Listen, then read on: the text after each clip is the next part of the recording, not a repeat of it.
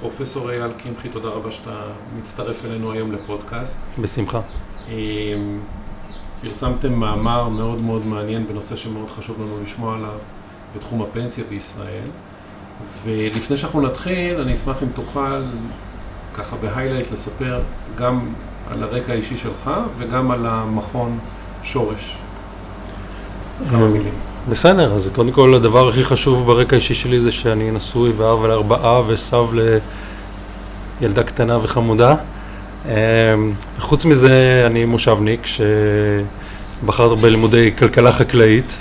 אה, את הדוקטורט שלי עשיתי באוניברסיטת שיקגו בתחום הכלכלה וחזרתי ללמד בפקולטה לחקלאות ברחובות, כלכלה חקלאית. אבל במקביל התעניינתי כל הזמן בדברים שקשורים לשוק העבודה ולכלכלת רווחה.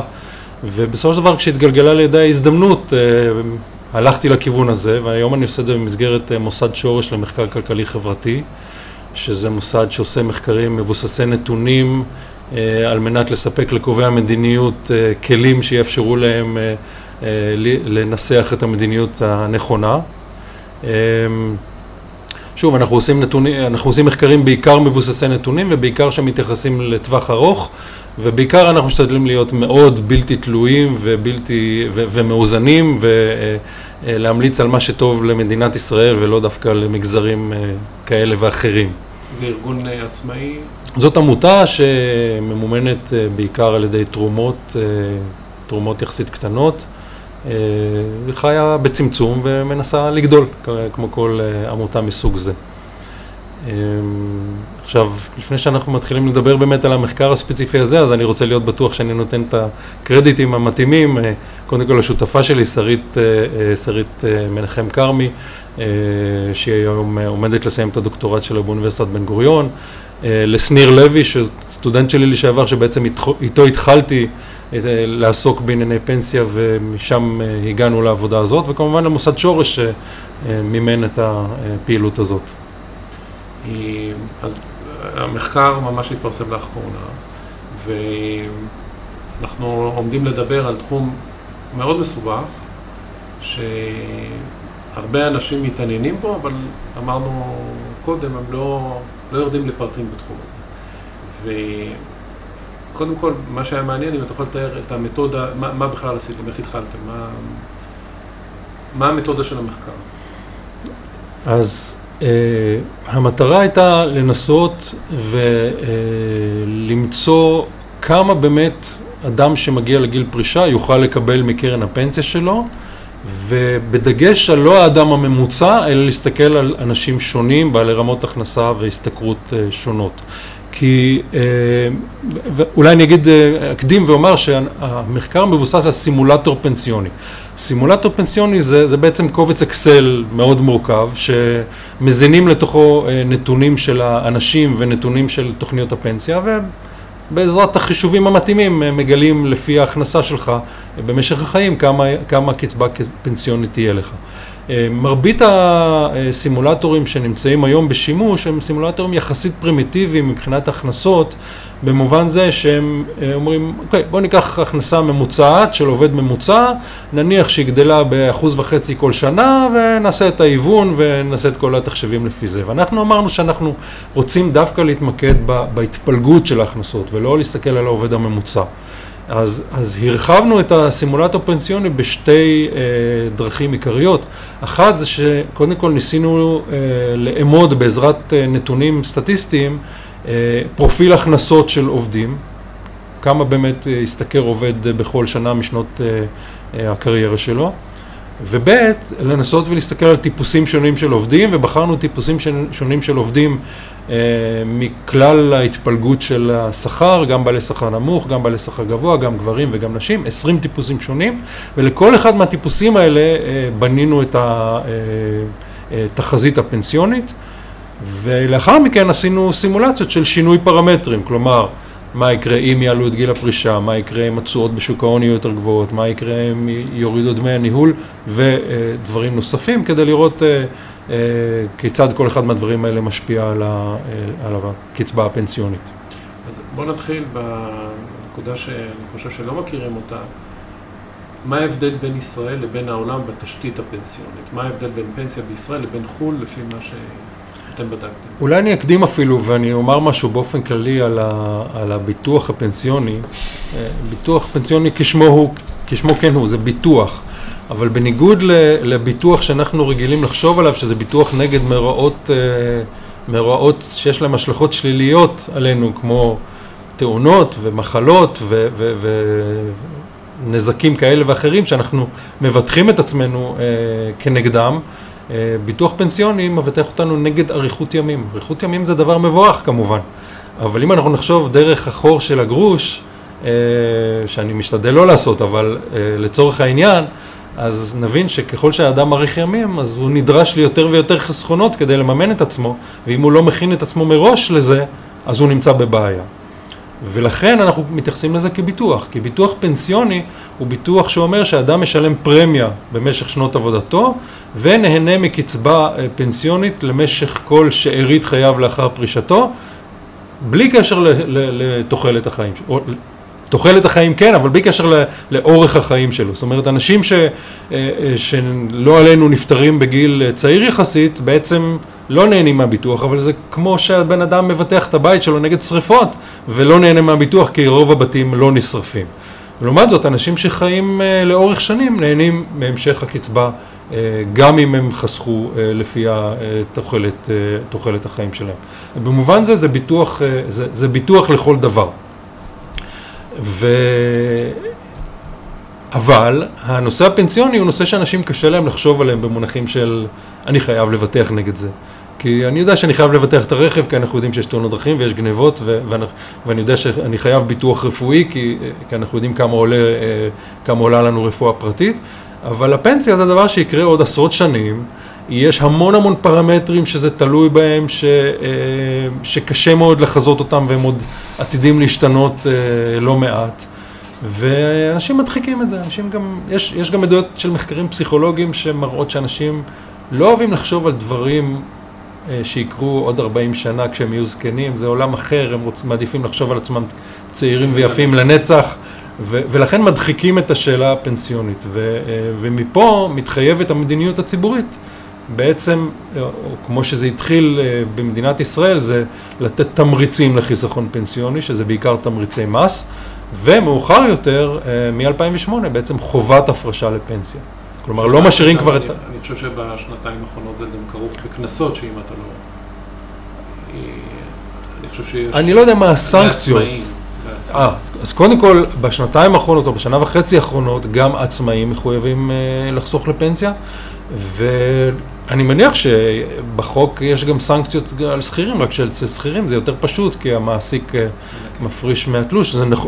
דרך אגב, לא כל המעסיקים, עדיין יש מעסיקים שלא עושים את זה. אני לא יודע בדיוק מה הסנקציות ומה מנגנון האכיפה. אני מניח שעל עצמאים זה, זה יותר בעיה, כי גם uh, השכר uh, הוא שכר שנתי והוא משתנה, משתנה מאוד במשך, ה, במשך הקריירה. זה יותר קשה ליישם את זה לעצמאים, ולכן uh, יכול להיות שצריך גם uh, מנגנון אכיפה יותר, uh, יותר מתוחכם לגבי עצמאים. בנקודה ש... מהמקום שאתה מסתכל, זו, זו, שיטה אופטימלית לעומת מה שקיים בעולם? השיטה שאנחנו חוסכים בה? קודם כל, אה, שאלת קודם שאלה שעוד לא עניתי עליה, זה מה, במה שונה, במה שונה okay. כן. ישראל מהעולם. גם, גם במדינות אחרות יש חובת חיסכון פנסיוני, אבל ההסדרים מאוד מאוד שונים אה, בין מדינות. אה, בישראל היו שינויים דרמטיים לאורך ה-15 שנה האחרונות. בכל הקשור לחיסכון, הפנסיוני, והשינויים האלה עדיין, עדיין נמשכים. אנחנו על המחקר הזה עבדנו כמה שנים, וכל הזמן היינו צריכים אה, לשנות כיוונים בגלל שהשתנתה המדיניות, וזה, וזה טוב, זה, זה ככה, צריך, ככה צריך להיות. אה, כל זמן שהשינויים בכיוון הנכון. יש הרבה שינויים שצריך לעשות, הם, הם רובם נעשים בכיוון הנכון. ההבדלים היום בינינו אה, לבין העולם, זה קודם כל, אנחנו אחת המדינות היחידות שבהן קיים בהן הפרש משמעותי בגיל הפרישה בין אה, גברים ונשים, ולכן אחת ההמלצות שלנו זה גם לסגור את ההפרש הזה, לפחות אה, בצורה הדרגתית. אה, הבדל נוסף הוא שחלק גדול מאוד מהחיסכון הפנסיוני שלנו, הפנסיוני שלנו מושקע בשוק ההון באופן חופשי. יכול לעלות אם יש תשואות יפות ויכול גם לרדת אם יש מפולת.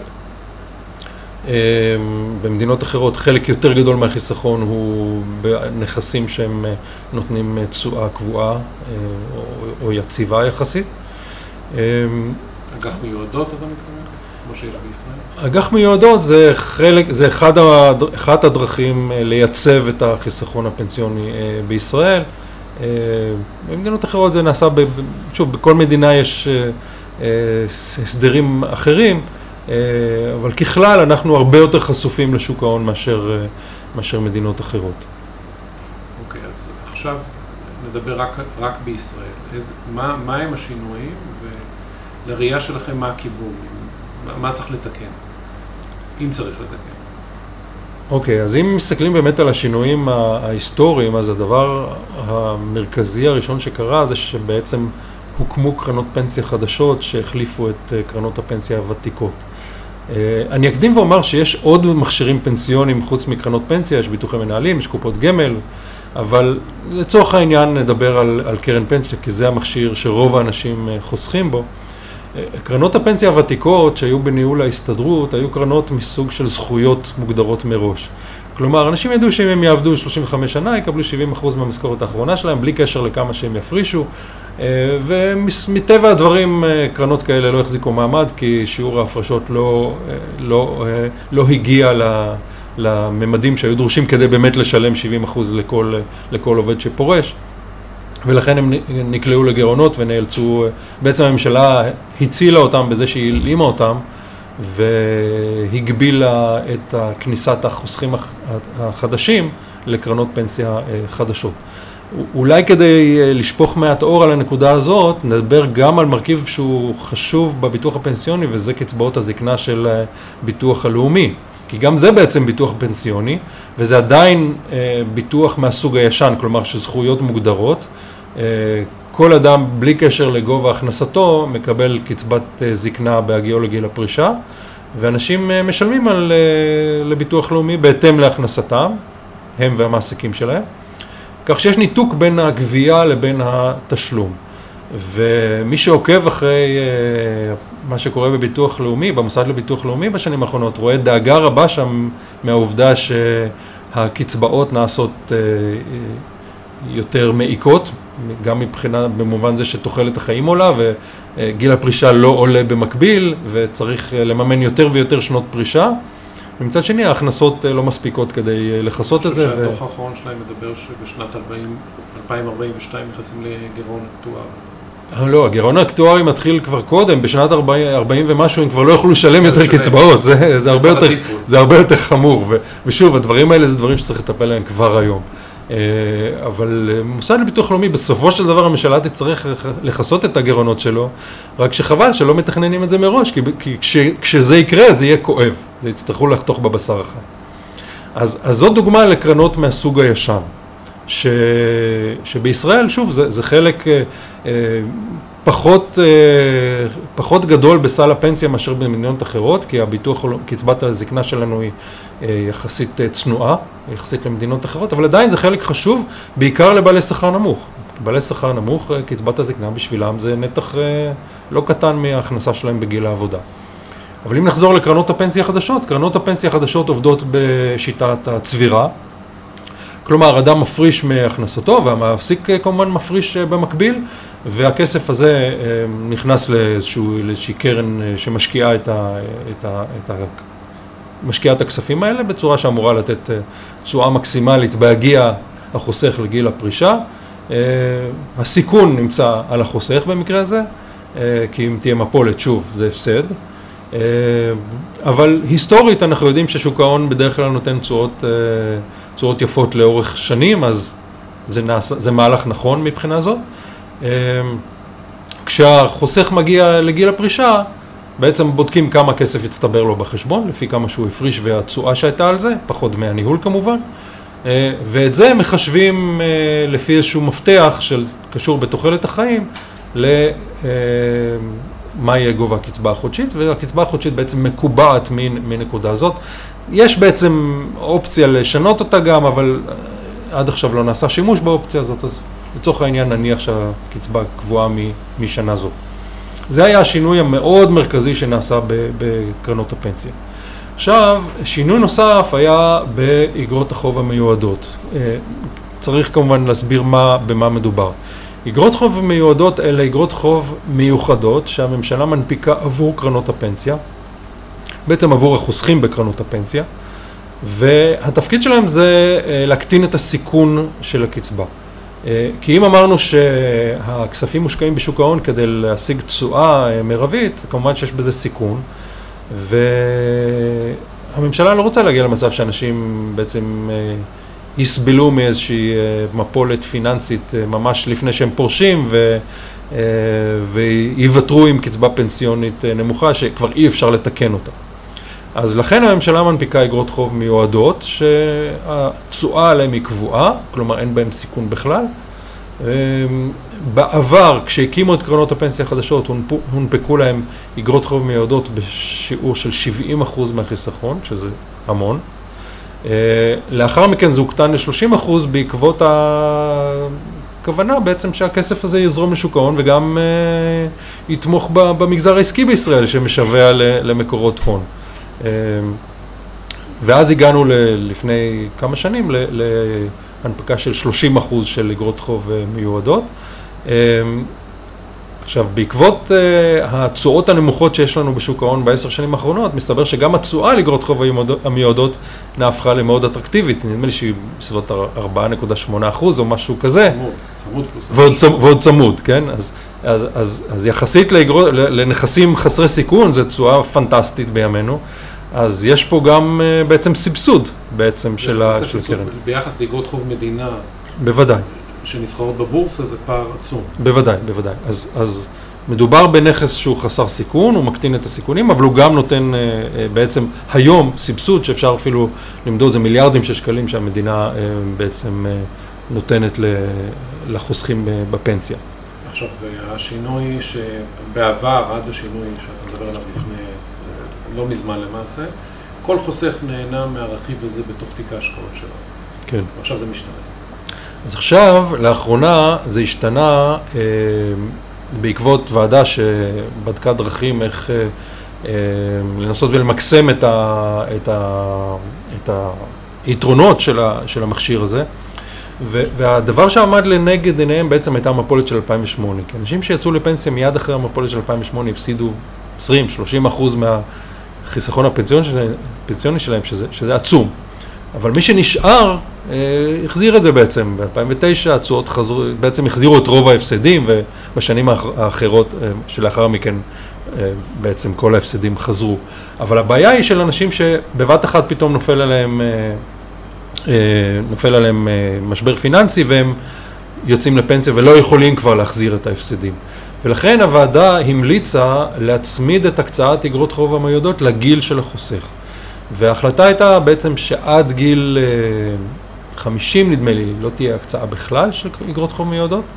אמ, מגיל 50 עד 60 תהיה הקצאה של 30 אחוז, כמו שהיום, ולפנסיונרים תהיה הקצאה של 60 אה, אחוז אגרות חוב מיועדות, וזה אומר שהתשואה של הפנסיונרים תהיה פחות רגישה למשברים בשוק ההון שמתרחשים אה, ממש לפני שהם אה, פורשים. אני, אני אומר אולי כבר אה, מראש את אחת המסקנות שלנו, שאנחנו במחקר הזה הגענו למסקנה שבעצם מה שעשינו, הורדנו את הסיכון של הפורשים, אבל העברנו את הסיכון לצעירים יותר, כי בגיל שבו הפרשת אגרות חוב מיועדות עוברת מ-30% ל-60%, עכשיו הפך להיות גיל קריטי, ואם שם יש משבר פיננסי, ונאמר שהחיסכון הפנסיוני אה, קורס ובעקבותיו פתאום מנפיקים אגרות חוב מיועדות, אז שוב, אותו, בן, אותו אדם, אותו חוסך שסבל אה, מהפסד גדול בשוק ההון, עכשיו בעצם מקבעים לו את, ה, את הנכס ולא מאפשרים לו לנסות ולהחזיר את, ה, את החיסכון הזה. אז, אז אנחנו חושבים שזה, שזה לא, לא הלך כל הדרך ו... אה, כדי לעשות את מה שבעצם הוועדה רצתה לעשות. זה הקטין את הסיכונים במידה מסוימת, זה חילק אותם קצת יותר טוב בין, בין קבוצות הגיל. אבל אנחנו חשבנו שיש מקום גם אה, להצמיד את הקצאת אגרות חוב המיועדות לגיל החוסך, לה, להכנסה של החוסך, כך שחוסכים בעלי הכנסות נמוכות ייהנו יותר. שוב, גם בגלל שיש פה סבסוד היום שהוא די משמעותי, ומן הראוי שהמדינה, מסבסדת חיסכון פנסיוני, ת, תעשה את זה עם, עם העדפה ל, לאנשים בעלי הכנסות נמוכות כדי לנסות... שתלך לפי הכנסה ולא לפי... גם, גם לפי הכנסה, יש חלופה שאפשר לעשות גם לפי הכנסה וגם לפי גיל, ש, כדי שבסופו של דבר המדיניות הציבורית מתערבת כש, כשהיא רואה פה איזשהו כשל שוק, וכשל השוק הוא שה, שבעלי ההכנסות הנמוכות לא חוסכים מספיק לפנסיה. בעלי ההכנסות הגבוהות בינינו גם אם הפנסיה שלהם היא לא מי יודע מה, בדרך כלל יש להם גם חסכונות צדדיים, ואנשים אה, בהכנסות יחסית, אה, יחסית גבוהות, גם אה, יש להם דירה בבעלותם שהם יכולים לממש אותה, ולהם המדינה צריכה פחות... וה, וה, והמודעות, האוריינות הפיננסית, מה שאנחנו קוראים לה, היא יותר טובה. ושם המדינה צריכה פחות להתערב. המדינה רוצה להתערב במקום שהיא רוצה למנוע בעצם מהאוכלוסייה המבוגרת להגיע למצב שהיא רעבה לפת לחם. וזה בעיקר לבעלי הכנסות הנמוכות, ולכן אנחנו סברנו שההקצאה של אגרות המיועדות יכולה להיעשות בצורה כזאת שתיתן העדפה לבעלי הכנסות נמוכות, וככה הסבסוד הממשלתי אה, אה, ייטיב יותר עם בעלי הכנסות הנמוכות, שבעצם כמעט כל סבסוד ממשלתי מטרתו זה להיטיב יותר עם בעלי הכנסות הנמוכות. דווקא באגרות חוב המיועדות, שזה, שזה סכומים מאוד משמעותיים כיום, דווקא שם אין העדפה, ובעצם... אה, בעלי הכנסות הגבוהות נהנים מחלק הרבה יותר גדול מהסובסידיה מאשר בעלי הכנסות נמוכות, כי פשוט זה פרופורציוני, עד תקרה מסוימת זה פרופורציוני להכנסה. אה. מעניין אותי, אה, ממה שאני מכיר, בצד, דיברנו קודם על, ה, על ההתנהגות של הציבור בחיסכון הפנסיוני, הרתיעה ולפעמים קבלת החלטות שהיא לא אופטימלית מחוסר היכרות ורתיעה פסיכולוגית בדברים. השאלה אם פה לא עשו מהלך שמחמיר את המצב, ואני אסביר למה אני חושב ככה. במשבר של 2008, הרבה אנשים שהיו לקראת הפנסיה, כל כך נרתעו שהם העבירו מהחיסכון הכללי שהנפוץ לרק השקעה ממשלתית, ולמעשה לא נהנו מה... משוק, היה להם רתיעה מאוד גדולה משוק ההון. השאלה פה, אנשים בחתך גיל נניח 30-40, אין להם אג"ח, לא יהיה להם אג"ח מיועדות, לפי מה שאני מבין. עד שהם יגיעו, עד שהם יגיעו לגיל... אה, נכון, עכשיו כן. שאלה, נניח מישהו בגיל 40 שכבר חסך צוואר, והוא כבר... הנושא הזה קצת יותר במודעות אצלו, בגיל הזה תופס אותו משבר פיננסי, אז יכול להיות שבדיוק הוא יעשה, הוא לא יישאר בשביל, הוא, הוא יהיה במסלול למעשה בלי אג"ח מיועדות, והוא ישנה את הטעמים שלו מכללי לרק ממשלתי בגלל משבר שיהיה.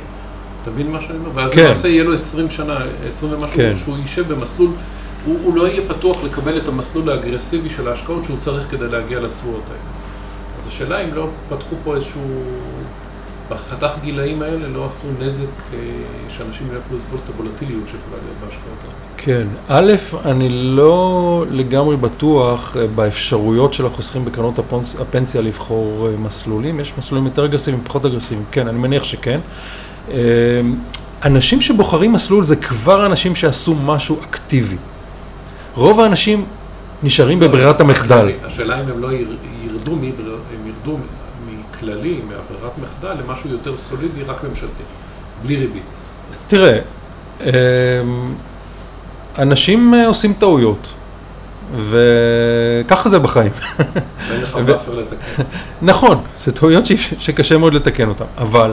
אה, אז כמו, שב, כמו שאדם אה, שנכווה ב-2008 במשבר ואמר מעכשיו אני לא רוצה יותר השקעות בבורסה וכמובן הפסיד את האפשרות אה, להחזיר לעצמו את ההפסדים, אם הוא עשה את זה על ההון הפרטי שלו, זה טעות כנראה, בדיעבד. ואותו דבר, אותה טעות אנשים יכולים לעשות בקרנות הפנסיה. מה שאני רוצה לומר זה ששוב, מחקרים מראים שמרבית האנשים לא עושים שינויים, מרבית האנשים עושים את מה שהמליץ להם הסוכן, הסוכן הביטוח או, או המעסיק או, או ברירת המחדל שיש להם בקרן הפנסיה. כי הם לא מבינים, א', הם לא מבינים מספיק, בזה מספיק, וב', יש איזושהי נטייה פסיכולוגית כזאת להגיד, אה, מישהו קבע בשבילי ו, וזה, מה שאני, וזה מה שאני הולך ל, לעשות. ו... אה, זה אולי מוביל אותנו לרפורמה נוספת שהייתה, אבל לפני כן אני רוצה לדבר בעצם על, ה, על הנושא של פנסיה חובה, שאמרנו על זה משהו, אבל ב-2008 הוחלה פנסיה חובה על כלל השכירים בישראל, ב-2017 זה הורחב לעצמאים, וזה בעצם, הממשלה אומרת לאנשים, אנחנו לא סומכים עליכם שתחסכו לפנסיה, אנחנו מכריחים אתכם לחזור לפנסיה, וזה גם סוג של ברירת מחדל. כי, כי באמת, כל, כל אדם שעיניו בראשו צריך להיות מודע למה שיקרה אחרי שהפרישה שלו, ואם הוא לא חוסך, אז הממשלה צריכה להכריח אותו. אמ, בהסתייגות אחת אני רוצה לומר, ויש פה בעיה, בעיה עם בעלי הכנסות נמוכות במיוחד, שייתכן שהחובה להפריש לפנסיה מהשכר הדל שלהם בעצם דנה אותם לעוני היום כדי להימנע מעוני לאחר הפרישה. ופה יש פה שאלה אתית באיזה מובן הממשלה באמת אה, זכאית באופן כזה אגרסיבי אה, להכריח אנשים אה, בעלי הכנסה מאוד נמוכה להפריש לפנסיה. שוב, מדברים על זה, בנק ישראל העלה את הנקודה הזאת כבר לפני שנים. אנחנו גם רואים שבאוכלוסייה הזאת גובים את הדמי ניהול הכי גבוהים. נכון. למרות ניסיון לעשות תוכניות ברירת מחדל. נכון. זה לא עוזר. נכון, יש פה, יש בהם דמי ניהול, אולי נגיע אליי מאוחר יותר. אה, אנחנו עדיין בשלב של לדבר על הרפורמות, אז פנסיה חובה זה רפורמה חשובה, ואולי אני מחמיץ משהו, אבל, אבל כיוון שדיברת על, על קרנות ברירת המחדל, זה, נושא, זה, זאת, זה באמת נושא חשוב, שנובע מכך שאנשים גם לא מודעים לדמי הניהול שהם משלמים והמשמעות שלהם, המשמעות הכספית של דמי ניהול יכולה להיות אדירה. הסימולציות שלנו הראו ש... אה, בדמי ניהול מרביים שמותרים, כי גם הרגולטור מתערב, ומשרד האוצר לא מאפשר דמי ניהול גבוהים מרף מסוים, אבל אנשים שמשלמים דמי הניהול המקסימליים, וזה באמת אנשים בעיקר בעלי הכנסות נמוכות, יכולים להפסיד עד כדי 20% מהצבירה הפנסיונית שלהם רק בגלל דמי הניהול, יחסית לקרנות ברירת המחדל. עכשיו, מה עם קרנות ברירת המחדל? אה, קרנות ברירת המחדל אה, הוקמו על ידי, אה, על ידי משרד האוצר על מנת אה, לאפשר לאנשים לחסוך בדמי ניהול מאוד נמוכים. זה נעשה בדרך של מכרז, שתי, שני גופים פיננסיים זכו במכרז הזה והציעו בדמי ניהול באמת מאוד מאוד נמוכים.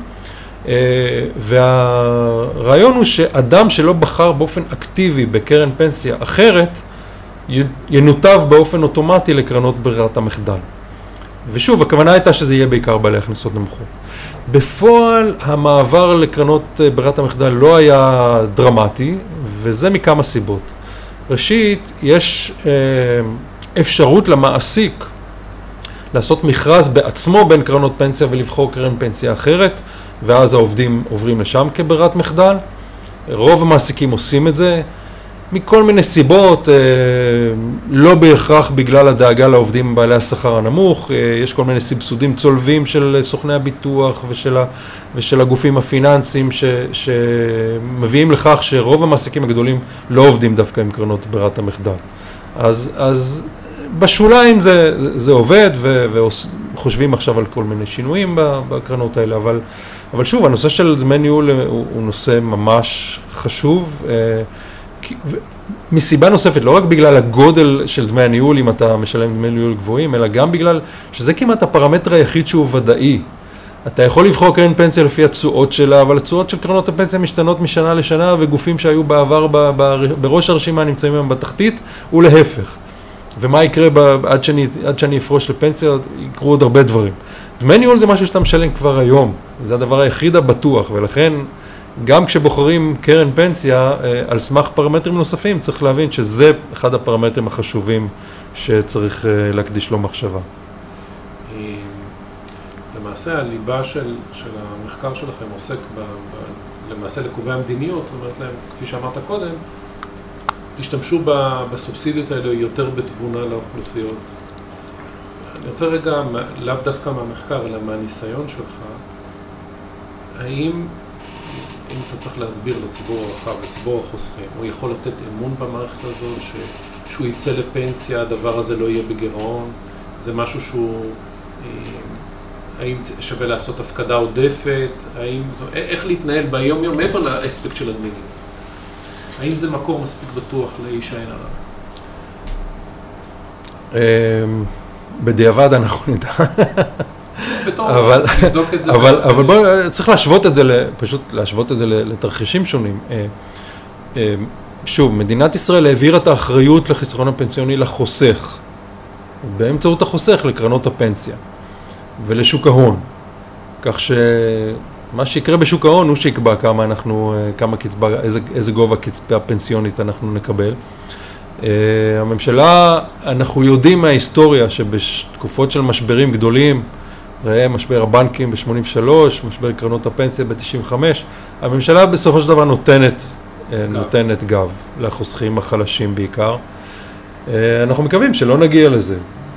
הממשלה פה בעצם אומרת, אנחנו, אנחנו נותנים גב רגולטורי אנחנו בונים את התנאים שבאפשרותם השוק החופשי ייתן, ייתן לחוסכים פתרון. אז כל זמן שהשוק הכספים אה, מתפקד, אה, לא צריכה להיות בעיה. עכשיו, מבחינת גובה הקצבה, אה, כאן יכולה להיות בעיה. ושוב, אנחנו צריכים להבין שהאנשים שהגיעו לגיל פרישה יש להם מספר מקורות הכנסה. קודם כל זה קצבת הביטוח לאומי שהיא בסכום קבוע. אחר כך יש את הקצבה הפנסיונית שהיא בהתאם לחסכונות. שהצטברו במשך השנים, שעל זה דיברנו רוב הזמן. בנוסף, שוב, הזכרנו בהתחלה, חסכונות אחרים שהם לא בהכרח ביטוחיים, אבל אפשר לממש אותם ולהשתמש בהם. וכמובן שיש אנשים שממשיכים לעבוד אחר גיל הפרישה ו- ונהנים גם uh, מהכנסה שוטפת. Uh, אז כשאדם uh, עושה חשבון כמה, כמה הוא יצטרך וכמה יהיה לו, אז הוא צריך לקחת את כל הדברים האלה בחשבון. Uh, הסימולטור שלנו מראה שבממוצע אנשים, שוב, הסתכלנו על טיפוסים שונים של עובדים, אבל אפשר להגיד שבממוצע אה, משהו כמו 50, 60, אנשים יוכלו לקבל כקצבה פנסיונית, כולל ביטוח לאומי, כ-50-60 אחוז מגובה ההכנסה האחרונה שלהם, אוקיי? שזה בפער יחסית משמעותי לעומת מה שהבטיחו להם בקופות. בקרנות, בקרנות הישנות הבטיחו 70 אחוז, כן, אז, אז זה פחות.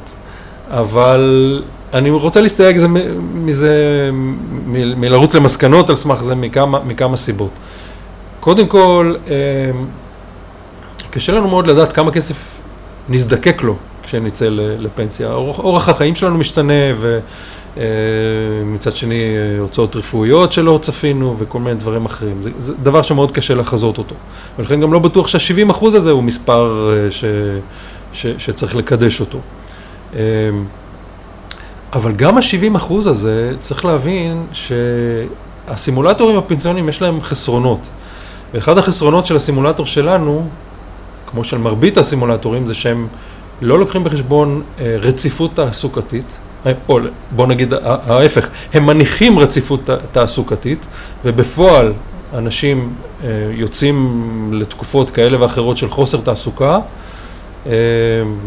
זה נכון בעיקר לבעלי הכנסות נמוכות, ולכן זה פוגע כמובן בחיסכון הפנסיוני.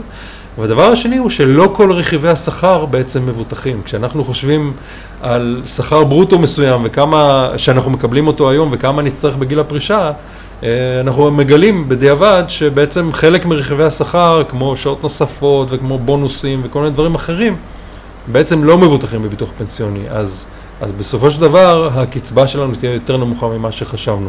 אה, יצא מחקר אה, ממש אחרינו, שהשתמש בנתונים אמיתיים, נתונים שהתקבלו מקרנות פנסיה, וגילה שא', שבאמת חלק גדול יחסית מהערך שכר לא מבוטח לפנסיה, וב', שיש חוסר רציפות תעסוקתית אה, משמעותית. כך ש... בישראל אתה מדבר? בישראל, בישראל, כן. ודבר נוסף שאני רוצה לומר, שזה חשוב מאוד באמת לציבור ששומע אותנו ולכל האחרים, הנושא של הפיצויים. הפיצויים היום זה חלק בלתי נפרד מה, מהחיסכון הפנסיוני. הפרשה של המעסיק לפיצויים, שעובד יכול למשוך אותו בתנאים מסוימים כאשר הוא מפוטר, אה, היא חלק מהחיסכון הפנסיוני, ואנשים שמושכים את הפיצויים שלהם בעצם מאבדים חלק מהחיסכון, חלק משמעותי, עד 40% מהחיסכון הפנסיוני יכול ללכת לאיבוד אם עובד מושך את הפיצויים. עכשיו, עובד ש... מפוטר וצריך את הפיצויים כדי להתקיים, אין לי, אין לי מה להגיד על זה, זאת אומרת, uh, הבעיה תידחה כמובן, אבל, אבל צריך קודם כל לדאוג שיהיה ממה לחיות. אבל שוב, ברירת המחדל היא שאנשים רוצים למשוך פיצויים. למה? כי זה מגיע לי. ושוב, אנחנו... בעצם זה שיש את האפשרות. כן, כן, בדיוק. ואנחנו חיים בעצם בעולם של, של, של, של, של בעצם של לפני 20 שנה ויותר, שכן, עבדתי במקום מסוים, יש לי פיצויים, מגיע לי לקבל אותם. ו- והיום אנשים עושים את זה למרות שהם בעצם גורעים, שוב, עד כדי 40% מהחיסכון הפנסיוני שלהם, אה, ולא תמיד לצורך, אנשים מושכים את הפיצויים כי סוכן הביטוח אמר להם שמגיע להם והם מרגישים טוב כי הם משכו את הפיצויים, ו... אבל בעצם הם נידונו עכשיו ל... ל... למצב של, של קצבה פנסיונית מאוד נמוכה כשהם, כשהם יפרשו. וזה, וזה בידיים של כל חוסך, זו נקודה שאנשים מוכרחים להיות מודעים אליה, כי, כי אין מנגנון שמונע את זה. אתה מגיע לך, אתה מושך, אבל זה, לא זה אחר כך, המשמעות של זה יכולות להיות חמורות. שאלה אחרונה שרציתי, נגעת בה, אבל אני רק רוצה לחדד אותה. מה ההבדל בין גברים לנשים? אתה אמרת שזו סוגיה שהיא סוגיה חשובה. כן, בהחלט. זו סוגיה... בעיקר גם בראייה בינלאומית. בהחלט. לא מצליחים לשנות את זה, ועד כמה זה קריטי לראייתך? אז קודם כל זה קריטי, שורה תחתונה. אני אסביר למה. אמ, תוחלת החיים של נשים גבוהה יותר משל גברים. גיל הפרישה היום של נשים נמוך יותר משל גברים. זאת אומרת, נשים עובדות פחות שנים וצריכות ליהנות מקצבה פנסיונית יותר שנים. מה שאומר שקרן הפנסיה, כשהיא עושה את החשבון בגיל הפרישה כמה הקצבה מגיעה לכל אחד, מחשבת קצבה הרבה יותר נמוכה לנשים. זאת אומרת, נשים שפורשות בגיל הפרישה הרשמי, שהוא היום 62, אה, צריכות להבין שהם נידונו לקצבה פנסיונית אה, נמוכה יותר מאשר של גברים. גם מהסיבה הזאת, וגם מסיבה אחרת שהיא קשורה לבעיות אחרות של שוק העבודה, שנשים משתכרות פחות מגברים, אז גם החיסכון הפנסיוני שלהם הוא, אה, הוא נמוך יותר. הנושא של העלאת גיל הפרישה הוא חשוב לא רק לנשים, מכיוון שתוחלת החיים ממשיכה לעלות. אה, יהיה צורך בעתיד להמשיך ולהעלות גיל הפרישה גם לגברים, ואין היום סיבה טובה אמיתית לכך שגיל הפרישה של נשים יישאר נמוך יותר. אנחנו סבורים שצריך להשוות אותו כמו שנעשה במרבית מדינות המדינות המפותחות בעולם. אה, בצורה הדרגתית כמובן, לא צריך ליפול עכשיו בפתאומיות על נשים שעכשיו הגיעו לגיל 62, אבל כמו שנעשה בסיבוב הקודם שהעלו מ-60 ל-62 לנשים ומ-65 ל-67 לגברים, עושים את זה באופן הדרגתי, פרוס על פני מספר שנים. ובסופו של דבר זה ייטיב עם מרבית הנשים. ההתנגדות לזה היא התנגדות אה, בעיקר פוליטית. אמ, אני לא רוצה לעשות חשבון לפוליטיקאים למה הם מתנגדים לדברים כאלה ואחרים, זה הציבור, הציבור ישפוט. אבל ההתנגדות נובעת מכך ש, שיש נשים שמאבדות את עבודתן לפני, לפני גיל הפרישה, וגיל הפרישה המשמעות שלו היא לא רק לקרנות הפנסיה, אלא גם לקצבאות הביטוח הלאומי, ושם אולי זה אפילו יותר חשוב. כי קצבת הביטוח הלאומי גם תידחה כשגיל הפרישה אה, אה, יגדל. ואז אותן נשים שאיבדו את עבודתן, והדבר היחיד הטוב שהן יכולות לחכות לו זה, זה, זה, זה קצבת הזקנה, יצטרכו לחכות עוד, עוד מספר שנים. לדברים האלה צריך למצוא פתרון. א', אה, בדיקות שנעשו גילו שזה מיעוט של אנשים שיסבלו מעליית גיל הפרישה. אה, הנשים בישראל מועסקות בשיעורים הרבה יותר גבוהים מאשר במדינות אחרות, ואנחנו עדיין במגמה של עלייה בשיעור התעסוקה של נשים, כך, ש, כך שהבעיה הזאת תיעלם מאליה, ובסופו של דבר הרווח לנשים עצמן מהעלאת גיל הפרישה, במובן של הקצבה הפנסיונית, תהיה, יהיה גדול יותר מה, מהנזק של, של חלק מהאנשים שיפסידו מכך, ולאותן נשים שיפסידו מכך צריך לבנות מנגנונים ש, שיתמכו בהם בדרכים אחרות, לא על ידי כך שגוזרים על, על כל הנשים לפרוש, לפרוש מוקדם יותר. אה, מעבר לכך, העובדה שגיל הפרישה הוא החלטה פוליטית, שהשיקולים של הפוליטיקאים שהם קובעים אותם הם כאלה ואחרים, אה, גרמו למספר מדינות לעשות, לבנות מנגנון אוטומטי של הצמדת גיל הפרישה לתוחלת החיים, שהוא מתבקש, כי בסופו של דבר זה שאנחנו מעלים את גיל הפרישה זה בגלל ששנים לא העלינו אותו בזמן שהיינו צריכים. עדיף לעשות את זה באופן רציף, אוטומטי, זה, זה מייתר את כל הדיונים הפוליטיים שעלותם גדולה. אמ, ו, ויוצר רציפות ולא לא שינויים ב, ב, ב, במכות אה, קצובות. ולדעתי זה יכול להיות דבר, אה, ודרך אגב פרופסור איתן שישינסקי כבר המליץ על זה ב-2003, לפני 15 שנה, אה, להצמיד את גיל הפרישה לתוחלת החיים, ו- ואנחנו מאחרים בזה אחרי מדינות אחרות, ויפה שעה אחת קודם. כנראה שצריכים איזשהו משבר בדרך כדי להעביר החלטה כזאת. אבל נראה, ימים יגידו. תודה רבה על הזמן שלך ועל המסקנות מהמחקר, ואנחנו נשמח לשמוע על אה, מחקרים נוספים שאתה עושה. בשמחה רבה. תודה רבה.